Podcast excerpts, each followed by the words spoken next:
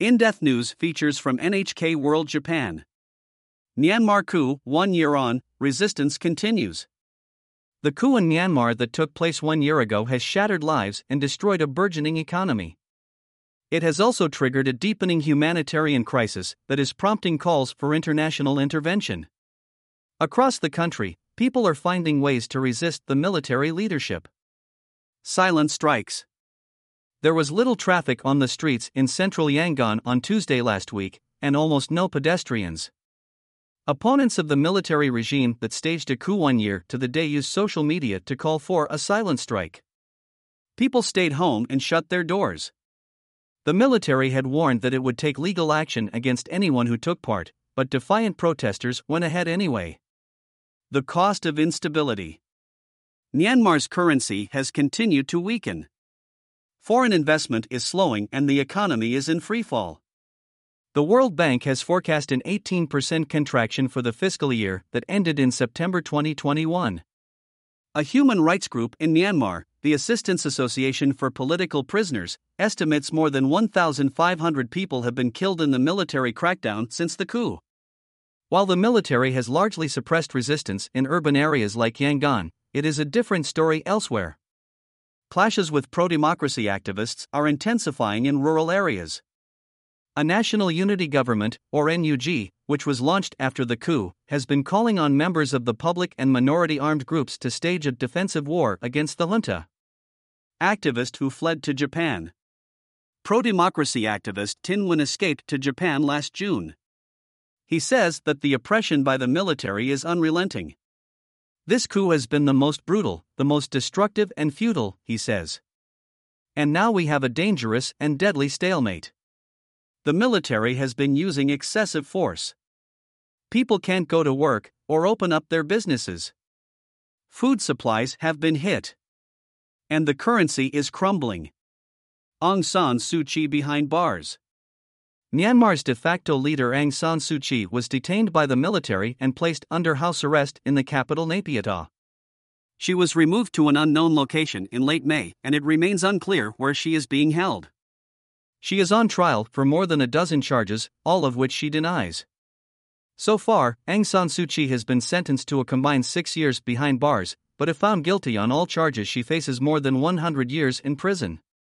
The trial is being held in a court specially set up inside a local government facility in Naypyidaw. The public and journalists are barred. Reports say there are very few witnesses testifying in Aung San Suu Kyi's defense, out of fear of the military.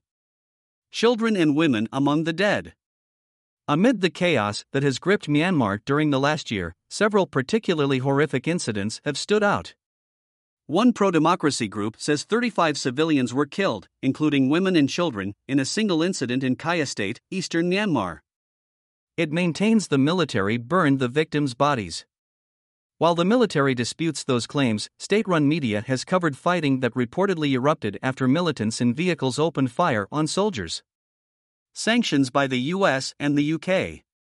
Last month, the United States, Britain, and Canada imposed new sanctions on seven individuals and two entities connected to Myanmar's military. U.S. Secretary of State Antony Blinken said in a statement that since the coup, people in Myanmar have stood firm in rejecting military rule and calling for their country's return to the path to inclusive democracy. He added that the U.S. will continue to work with our international partners to address human rights abuses and press the regime to cease the violence and release all those unjustly detained. The United Nations response. The United Nations has repeatedly called for a halt to violence, but it is yet to come up with concrete measures. The situation has been discussed at the UN Security Council, with the US and EU countries intent on sanctions. China and Russia are reluctant to support such penalties, claiming they do not want to interfere in Myanmar's internal affairs. ASEAN divided. The Association of Southeast Asian Nations, ASEAN, which includes Myanmar among its 10 members, is trying to mediate dialogue between the military and pro democracy forces. Cambodian Prime Minister Hun Sen wants Myanmar to re engage at ASEAN summits, and he visited the country last month to hold talks with the country's military ruler Min Aung Hlaing. The trip attracted criticism by some other ASEAN members, including Indonesia and Singapore, who are urging a tough stance against the junta member nations remain divided on what to do. Japan calls for peace and stability. Japan's Foreign Minister Hayashi Yoshimasa spoke out last week against the military takeover. Japan strongly condemns this situation. Despite repeated calls from the international community for an end to the violence, fighting has continued to claim many lives. We call for restraint and a solution that restores peace and stability. While Tokyo doesn't recognize either the military regime or the NUG, in formal diplomacy, the Japanese government has a backdoor channel to the junta that it has been trying, albeit unsuccessfully, to use to improve the situation. According to a Japanese foreign ministry official, that channel serves as an opportunity to promote democracy and human rights. From an economic standpoint, Myanmar was seen as the last frontier for major business opportunities in Asia. Japanese firms flocked there when it opened up its economy in 2011. Japan's government also supported Myanmar's growth by extending official development assistance (ODA). That amounted to about $1.8 billion during the 2019 fiscal year, making Japan the largest single donor among developed countries. Japan will not be providing new aid to Myanmar. But dozens of yen loans and programs that have already been signed are continuing.